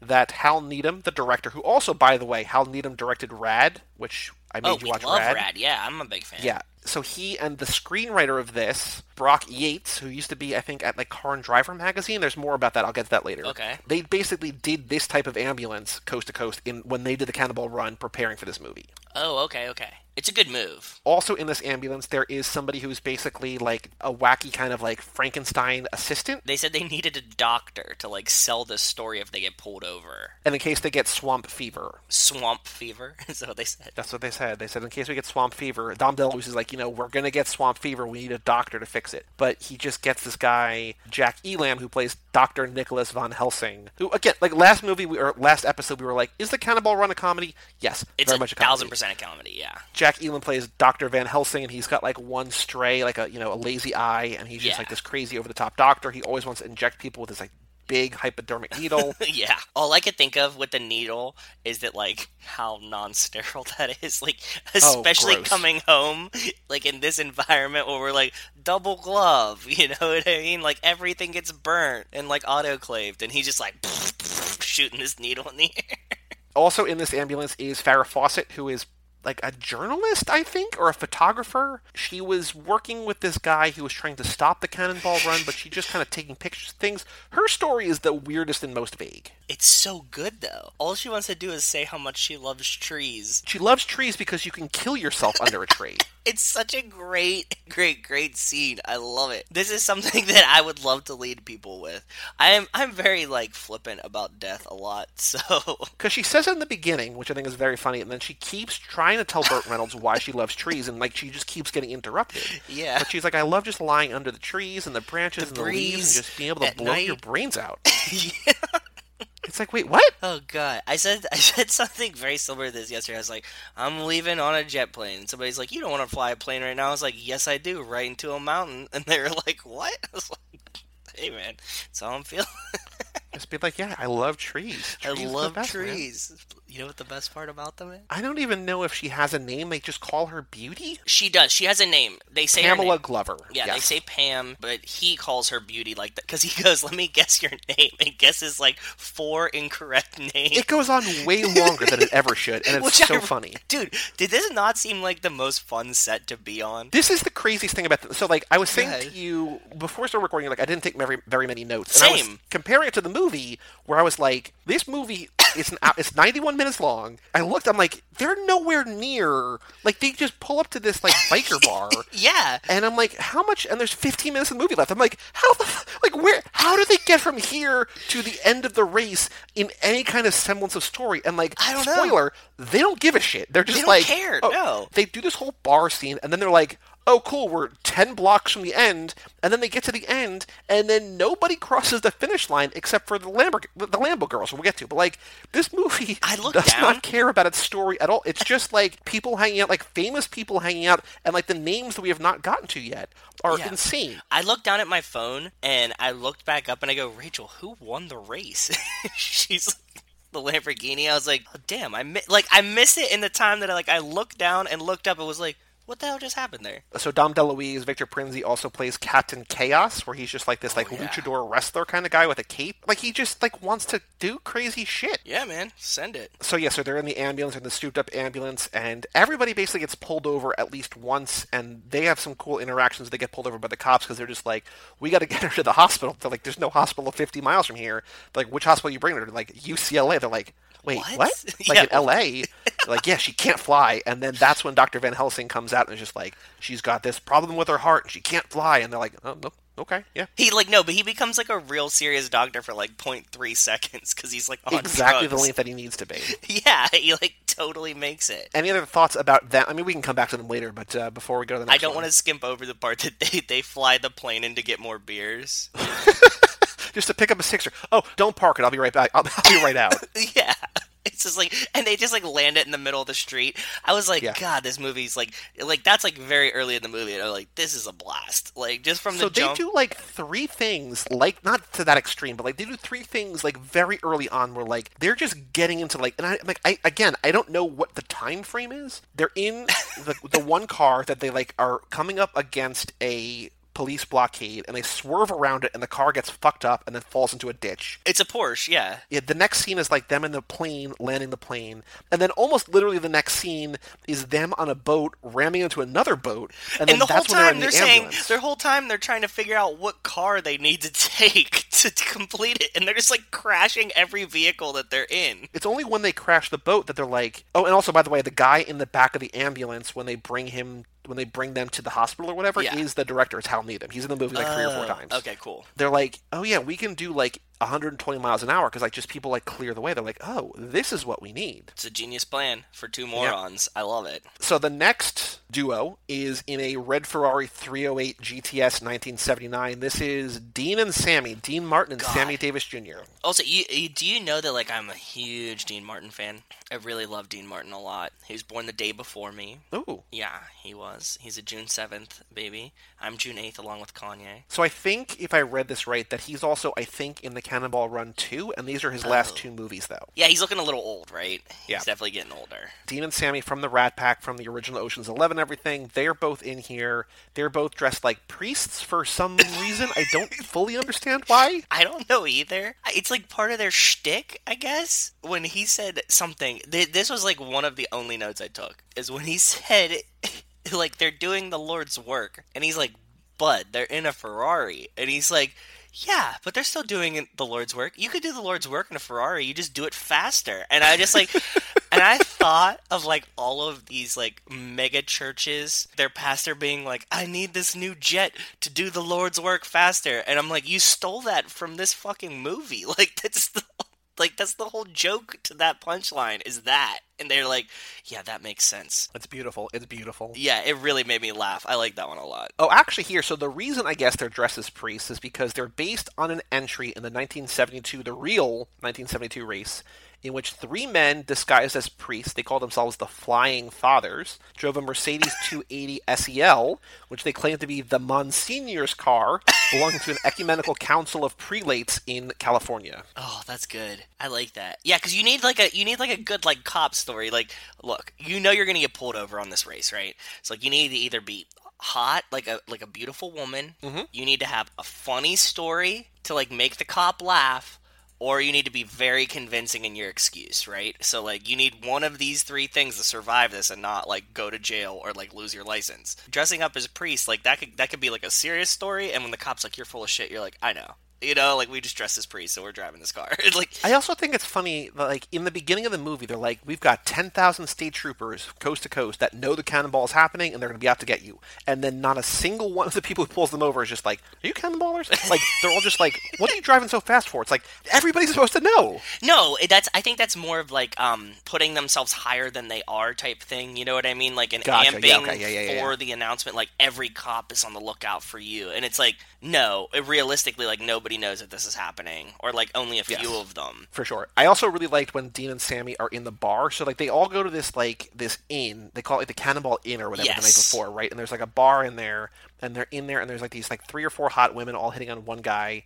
And they're just talking. There's like this guy drinking next to them. They're like, "Man, like if we were Methodists, we could really get laid tonight." And this guy's just like spitting out his drink. He's just like, cannot believe what these two ostensibly priests are saying. Man, they're- they're just so good. It's great, man. Oh yeah, the Methodist joke got me too. I like that too. Or he's like, she's a Buddhist monk. He's like, we specialize in in blessing Buddhists. like that's Yeah. that's our that's our specialty. Like you, I I liked it a lot. they like fuck over the ambulance. They like they Yes. they mess with Burt Reynolds and everything, and then like Burt Reynolds like when he gets pulled over, he's like, "Look, there's a Ferrari coming behind these guys. They're armed and they're dressed like priests. They're like And they're like- the Guy's like, "Thank you." Yeah. They they flashed this girl into a fit, and that's why she's in the back of our ambulance. The next one, the black Lamborghini Countach, st- shout out again Lamborghini for sponsoring this episode, is Jill Rivers, who's played by Tara Buckman, and Marcy Thatcher, Adrienne Barbeau. Yes. Two attractive women who use their looks to their advantage. Weird story about them. Again, this is a very Giselle thing, and also just a very, Ooh. like, hey, let's treat women better in movies. They are never named in this movie. Nice. They are both presumed to return in the next movie, but they're both new actresses. So it's like, we think it's the same couple who won, not the couple, the two people who But won they're the different first looking. race, but they're named in the second movie. It's like, well, are they the same people? Like, who knows? Who knows? knows? Also, I do want to. Hold on, I need to get the right thing because it was it was wonderful. The the character who pulls them over. So like their whole thing is every time they get pulled over, they just like unzip, unzip their, their like shirts, unitards, yeah. right? And they just have like deep deep cleavage. And she's like, oh, let me get my driver's license, right? And so at the end of the movie, they finally get pulled over again. She's like, look, I got this one. But then they get pulled over by this woman, right? Yes. The woman, the female cop, is credited as her character name. Female cop pulling over Lamborghini babes is her character name. Yeah, because they don't even want to name her in the credits. Nobody's named. Nobody's no one's na- named. Yeah, man. Female cop pulling over Lamborghini babes. 1981. Man, oh man, what a time to be alive. They don't really have. I mean, they win the race. They've got a cool looking car. Their personalities in this movie are cleavage. That's Yeah. That's it. We see it three times, and we're like, Yeah. okay, cool. That was it. That's enough. Yeah. In the next car, in the Subaru GL four wheel drive hatchback Oh, with God. a rocket booster engine, is Yes. Jackie Chan and Michael Hui. Yeah, like holy fuck. When Jackie Chan was in this movie, I was like, what the fuck? And he's like 20. He's like 25 at the most, right? I actually have no idea. Jackie Chan He looks was really born young. in 54, so he would have been like 25, 26, 27. Yeah, that's what I thought. Yeah. Yeah. makes sense. I had a real like weird moment of like, wait, am I am I racist? Like again, like our accidental racism because like in this movie they say like uh, the Japan's number one race car driver, and I'm like, Yeah, go He's not- ahead. I thought this he's not too. Japanese. and Is I was he? like, and I I, I googled, I was like, oh no, he's he's very not Japanese. But then Yes, that's what I thought. okay, same. I did the exact same thing. they cut to this ne- the next person. They're like, "Oh, it's J- it's Japan's number one box office star." I'm like, "Well, why don't you like flip?" I don't what like what he's he's the movie star. Maybe not by I don't know. I don't know, man. I agree with you, but no, I I did the exact same thing, especially because we were just talking about Johnny Tran. That when I saw Jackie Yes. Chan in this movie, and it was like the Japanese. I was like, he's not Japanese, and I was like, never. I don't know. I don't even know. I'm not gonna say anything about it. So No. I'm glad you checked. I mean, thank you. That's one thing that today that like when and this is something I think that like Lost kind of changed is that like when they when they cast Sun and Jin, who are a Korean couple on the show, they wanted to get actual Korean actors as opposed to just like, oh yeah, they they look Korean. You know or what I mean? just Like, make them a. Chinese couple, Exactly. Or make them a Japanese couple. Like, eat, why Right. is why would you change their race for them? today modern day like representation like there's a lot more where like they cast an actor who actually is of that ethnicity but like or just say like, the ethnicity is of the actor. Just like oh yeah that. he's uh he's asian. Like it's like i guess it's one step up from being like number one oriental. Like it's just like no like you can't say that so like i guess at least you give him a country but even if it's the wrong country i don't know man but like who boy. Yeah. two fun facts about jackie chan one in movie then one trivia in the movie i like that he just starts watching porn toward the end and oh just crashes his car Yeah, just in his car. just puts the vhs in and just like oh what is it called? the ooh, okay. green room, right? Yeah. The cool thing is that this is the first movie he was ever on where ha- like the director put bloopers in the credits and he loved it. And so because of that, he then started putting bloopers in all of his movies in, the, in the credits. So like because of this movie, now every Jackie Chan movie that you Rush see ends with bloopers because of this. That makes so much sense, and that's a very cool fact that I never Right? knew. That's an awesome fact. Yeah, I like that. The next car is the street legal replica of Donnie Allison's Hawaiian Tropic sponsored NASCAR Winston Cup Series Chevrolet stock car. It Okay. starts off as a 75 76 Laguna, and then Wikipedia says after they paint it, it somehow becomes a 76 77 Monte Carlo. So it goes from one car to the other. Perfect. But this is driven by Mel Tillis, who I don't know the I know the name. Oh, he's a he's a he's a country music star. Okay. Okay. And uh, Go ahead, say it. former Steelers quarterback, four-time Super Bowl, Bowl champion, champion. Terry Bradshaw. The the greatest quarterback of all time. I mean, sure, I mean, Joe Montana and Terry Bradshaw. Tom Brady, but whatever. Who's know. that? I don't know. Tampa Bay. Uh, but yeah, like I'm just like Terry. Like, why is Terry? uh, Like Terry Brad. Like the the iconic image in my head in this is he just like puts so much dip in his mouth at one point. I'm like, I okay, know, just a giant it, side man. wrap of Red Man, right? I like this because I was like, obviously, I follow Steelers, and I was like reading an article not too long ago that like Terry Bradshaw said he felt like at some points disrespected in Pittsburgh because they wanted him to like ham up his southernness, right? To like Okay. to like play like a dumb cowboy. And in this movie, he plays a dumb cowboy. exactly. So I'm like, bro, what were you mad about? Like, you picked this role. Like, make a stand for yourself and be Yeah. like, no, bro, like, I'm gonna be like the smartest cowboy. And like, but no, he plays a dumb cowboy. And it's like, why did everybody think I was a dumb cowboy? Like, well, we all watched this movie, bud. Like, that's what happened. And also, you're kind of a dumb cowboy, so that's. Shout out Terry Bradshaw if you're listening. Please come on, tell us about this movie. I'm gonna skip one for now because it's my it's the craziest one. It's my favorite one. But then we get to uh, the Middle Eastern sheik who's driving a, Yes. a white Rolls Royce Silver Shadow. He's not super important. Do you, do you know what I'm recognizing him from? No. MASH. Oh, okay. The character in MASH that always pretends to be transgendered person He's Klinger. And Klinger, his whole shtick is like Catch 22, that he pretends to be transgendered because he knows that they won't let him in the army if he's transgendered. So he like Oh, okay. always like dresses up like a girl and he's like, "Send me home, send me home, send me home," and they're like, "You're lying." We like it's like the Catch 22 thing, right? Like, Gotcha. Okay. yeah. Yeah, he's not super important in this No. movie. He just does a few things here or there. But the the, cr- the craziest one, Go ahead. Roger Moore, aka James Bond, plays Seymour Goldfarb Jr., who is heir to the Goldfarb Girdles fortune. Yes. but he pretends that he's Roger Moore. And, and he and signs the race Bond. under that name. He drives an Aston Martin DB5. Yes. Everything he does is James Bond. Like he's basically playing. Oh my god. It's I ama- know. It's amazing. It's amazing. I was like, can you imagine if we had like a movie today that this happened in? Like, we get like cameos, we get crossovers and stuff like that. This is a movie where he, where this guy, where Roger Moore is playing a character pretending to be Roger Moore, and then just like kind of turns a point like after like that joke is over in five minutes and just becomes James Bond. It, they remind you every couple minutes that it's not, it's not actually James Bond. It's just this guy pretending to be Roger Moore, and like everything he does, he's like, yeah, like Roger Moore, that's my name, sign it, and like stuff like that. Like there's certain things like John Mal, like being John Malkovich. Yes. There's things that like are built around it, but like it's rare that like in an otherwise everyone's a character and then you're basically playing yourself as your most famous character. The only thing I can think of that's even like remotely close, and What? it's not to this extent, is at one point in Ocean's Twelve, Julia Roberts plays Julia Roberts. Yes, I agree with you. Yep. Again, it's not this because it's not. She's kind of making fun of herself a little bit, but like this is like a whole. It's the entire movie. Yes, it's the entire movie. Every time he comes back to his car, he's got a different woman in there. He's got this whole like array of things, and like this one woman wants to you know smoke a cigarette. He's like, no, not that one.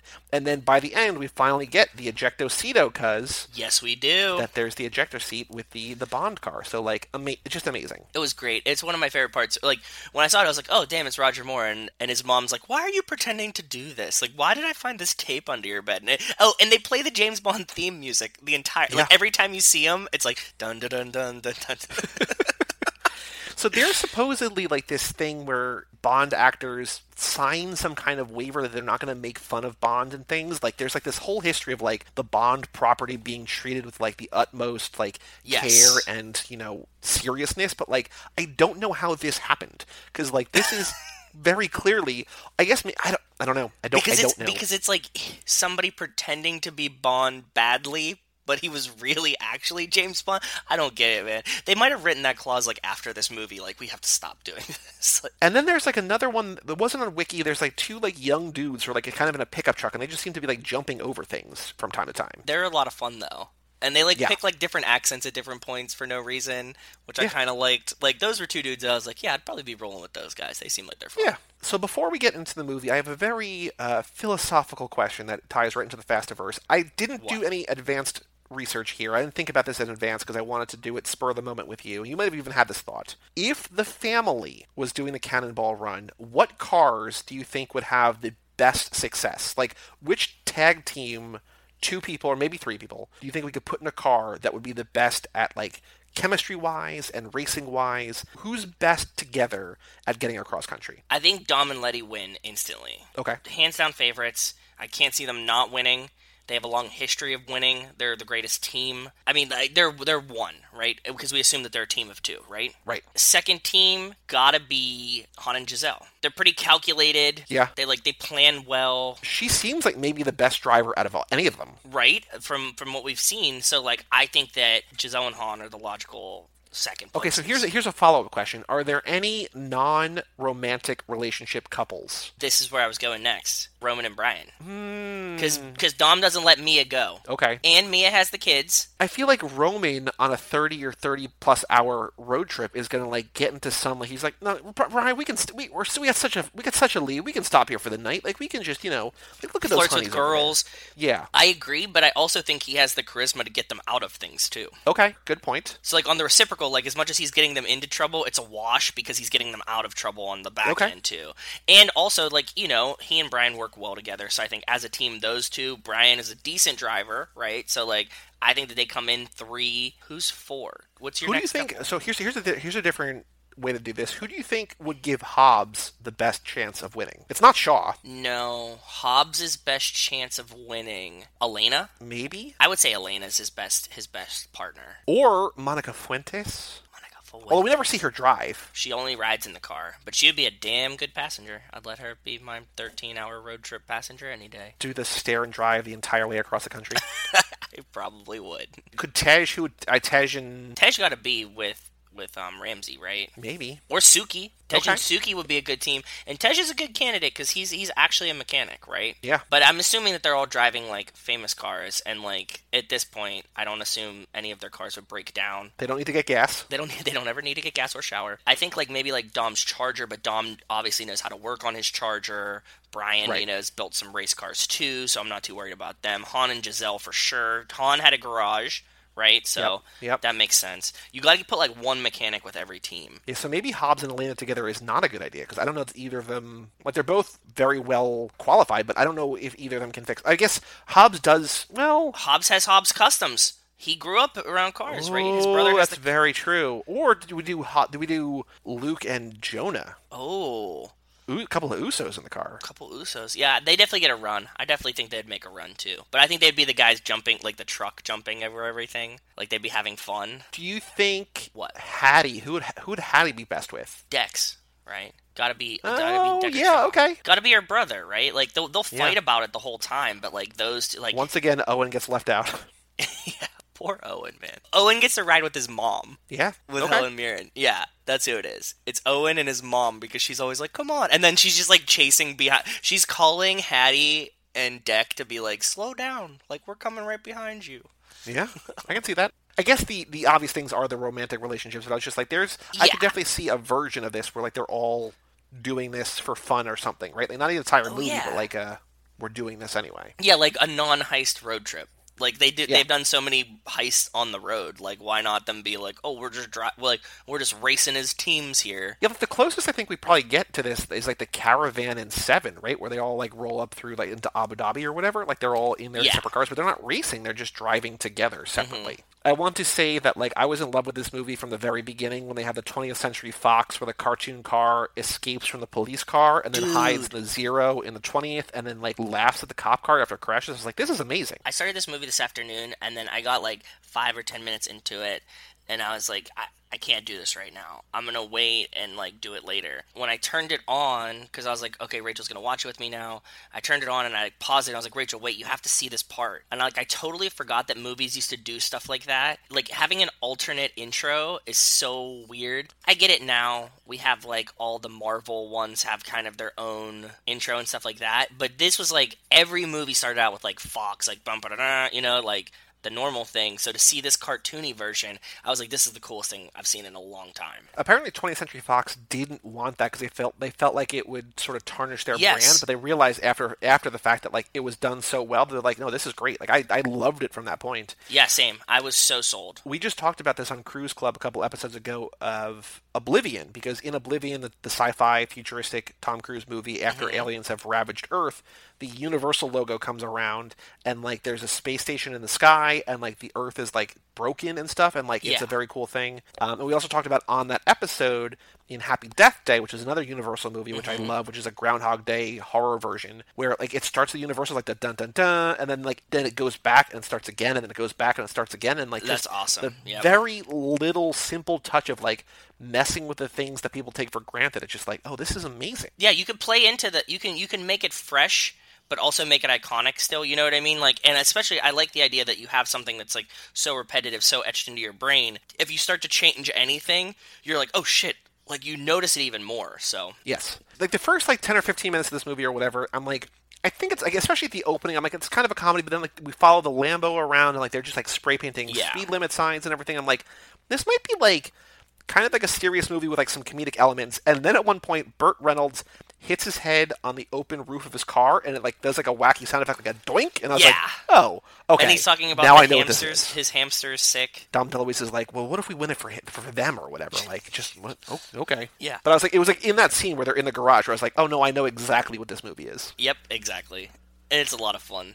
Like from that moment on, I loved it. Another connection we talked about last movie that we see again here is that a cop car gets knocked into the river Yep, every time. once dude. again, every every time. It's like a staple of all of these movies, including the Fast and Furious movies. I had a cool fast connection when they're in the back of the ambulance and they're like stopped for some reason. Farrah Fawcett's sitting in the back of the ambulance. Burt Reynolds comes back and they like you like they're talking and she's like you kidnapped me whatever and he's like no we're like you know we're racers and she's like why would you like do all this thing and he's like for the hell of it. And it was like such like a mm. Dom answer. You know Yeah. what I mean? Like, why?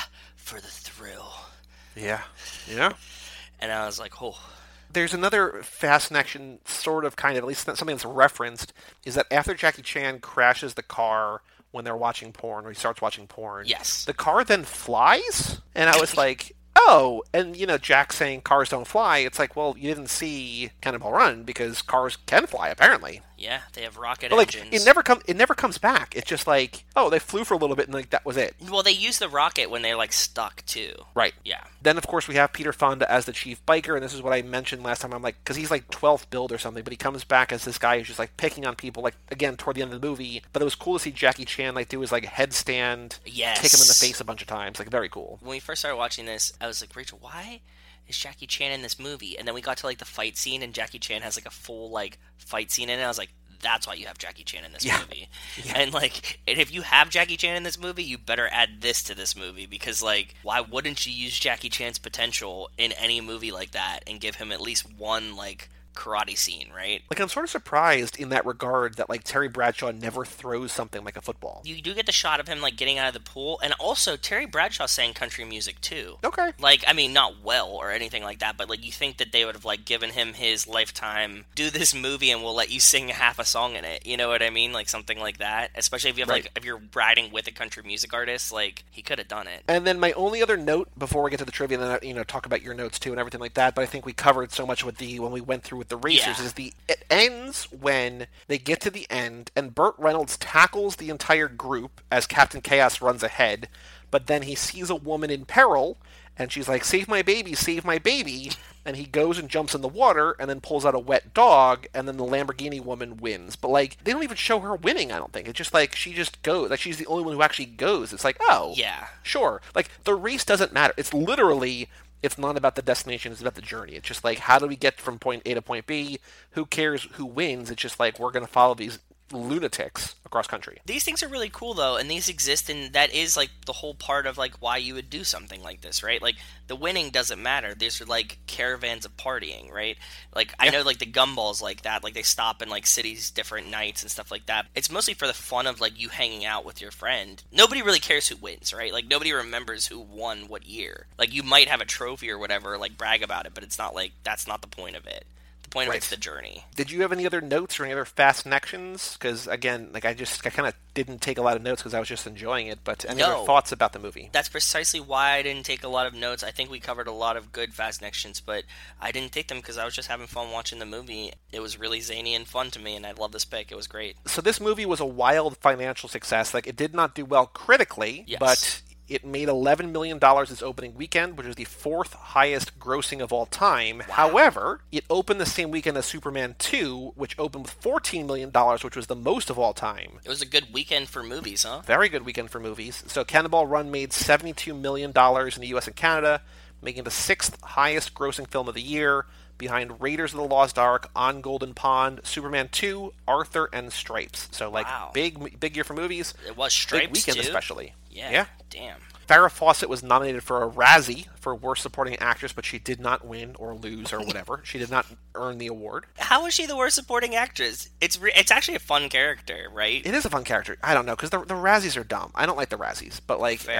I, I don't know. She's great. I mean, she's great in her like she's supposed to play an airhead. Like what do you what do you want from her? Like, you know what I mean? Yeah, she's playing aloof, right? And like Yeah. this like weird hippie like journalist. Yeah, I, I liked it. I, I, I wouldn't say I'm sure that there was movies that had worse supporting actresses this year. Almost certainly. I think they also kind of go for like the like the obvious ones, like the popular. I don't know, whatever. The full name of the event is the Cannonball Baker Sea to Shining Sea Memorial Trophy Dash, which was organized by Brock Yates.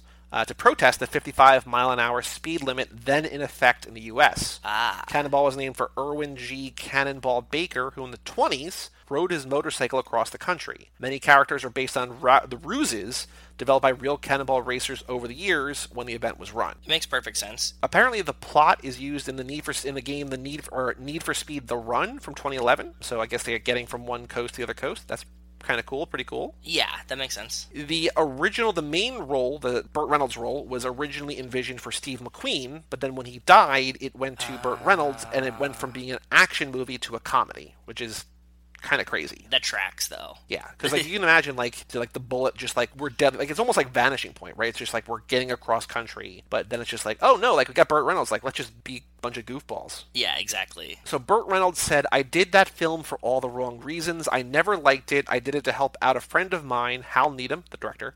Okay. And I also felt it was immoral to turn down that kind of money. I suppose I sold out, so I couldn't really object to what people wrote about me. I don't know, man. But it's, it's- just it's fun. It's a fun movie. Burt Reynolds wasn't this fucking film actor. You know what I mean? So like, what are you what are you putting your nose up about, bud? Like, Yeah.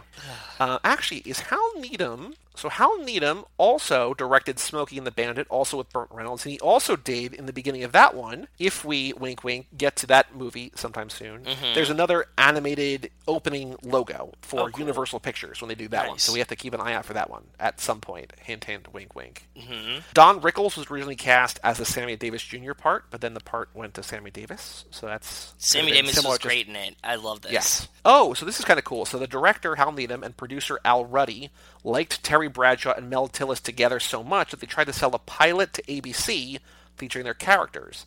The head of the network loved the idea. The day before a meeting was supposed to happen, the head of the network was fired and the project got canceled. So like it oh. never saw the light of day, but there was almost a TV show just about those two guys. That would have been a lot of fun to see, actually. Imagine if Terry Bradshaw would have been like a real actor. Because when did he? Because he won the four Super Bowls in the '70s. When did he retire? Was he retired by this point? I think it. I would think so. Before the '80s, I think. Terry Bradshaw's final season was '83. No, he was still playing at this point. Jeez, very strange. I thought he was retired. Like, yeah, I thought. It, I mean, early '80s. Yeah. So the Cannonball Run pub restaurant in the village Yes. is actually in Wyoming, New York, which apparently I did not know there was a Wyoming, New York. The restaurant's been closed for several years, but used to host annual reunions of the drivers who participated in the event. So I guess even though it wasn't open anymore, they still were like, "Hey, let's meet there and just hang out there." Yeah, and party in the parking lot or something. Yep. Bet the cops love that. Here's the backstory for the race. Um, so the real race was held four times in the 70s. The screenwriter was automotive journalist Brock Yates, who had conceived the real life event. Okay. He originally proposed the race as a writer for Car and Driver. The race had one rule. All competitors will drive any vehicle of their choosing over any route at any speed they judge practical, which I think is a very nice way of, say, of not saying, like, you know, as fast as they can yes. between the starting point and destination. The competitor finishing with the lowest elapsed time is the winner. Which I mean, they just they explain that very well in the movie too. Like the movie just doesn't care about the rules, but like it's the same thing in the movie, which I think is Yes. very, very smart. So the first time they did it was in 1971. His team was the only team that did it. Ernest Cannonball Baker, when he did it on the motorcycle, made it in 60 hours. Yates, who wrote this screenplay, wrote a book about it called The Sunday Driver. Okay. They were going to make a movie in 73 about it, I think, at some point. They didn't make it, but then the race inspired the unrelated films Cannonball and The Gumball Rally. So those are both similar but different, I guess. They're not inspired, or they're inspired by, but not related to this. Okay, that makes sense because I was like, I was wondering because like Gumball is like the same thing, so it was probably like Cannonball actually happened. Gumball Rally, the movie came out. People started doing the Gumball Rally, and then Cannonball Run came out. You know what I mean? Right. Yep. Mm-hmm. So in 79, March 79, Yates once again formed a team. There were 46 teams this time. This is when he partnered up with Hal Needham to drive an 150 mile per hour van converted into an ambulance. Yes. um, with LA doctor Lyle Royer and Brock's second wife Pamela Reynolds riding as his patient on the gurney. Yes. The ambulance never made the finish line. The transmission gave out 50 miles short. Yates made it to the movie as a race official and Needham as an EMT, as did the ambulance itself and even the transmission failure. Ambulance was stopped once in Pennsylvania. The event made it into the movie, as did a cop stopping traffic in Kansas, exiting from a rodeo to let the ambulance pass unimpeded. Yes. So the two women was actually based on race driver. Oh, so it was two women, but like her, one of the women's husband was racing in another entry in the Cadillac limo. Okay, so it was like husband wife team, but two separate teams. I guess so. Yeah. That makes sense. There was a, an auto writer wrote about the thing, but they did the, the auto writer failed to write about the fact that there was at one point the limo overturned, and I guess they had like a toilet in there, and like the green fluid, like the porta potty and the toilet, just got everywhere on terms in all on all the girls and everything like that. So Yuck. Ugh. yuck. There's a cool thing that I want to tell you about. They do a, like a version of this, right? They actually, I forget what the one's called, but I know that they do another one called, you know, Le Mans, right? We watched. Yes. Yeah. We Ford watched Ferrari. Yep. Ford versus Ferrari. They do a 24 hour of LeMons. I don't think this one's cross country. It might be like, you know, a race, like a circuit race. But they do two of these with premises that you have to buy a car for under $500 and you do the same race with a car, but like the max you can spend on it is 500 bucks. Okay. So it's like the same journey fun time, but you have to buy like a really shitty beater to like That's race across country with your I friends. that. so like if you don't have like a Lamborghini because like you know Gumball is like very exotic, fancy cars and like celebrities and stuff like that.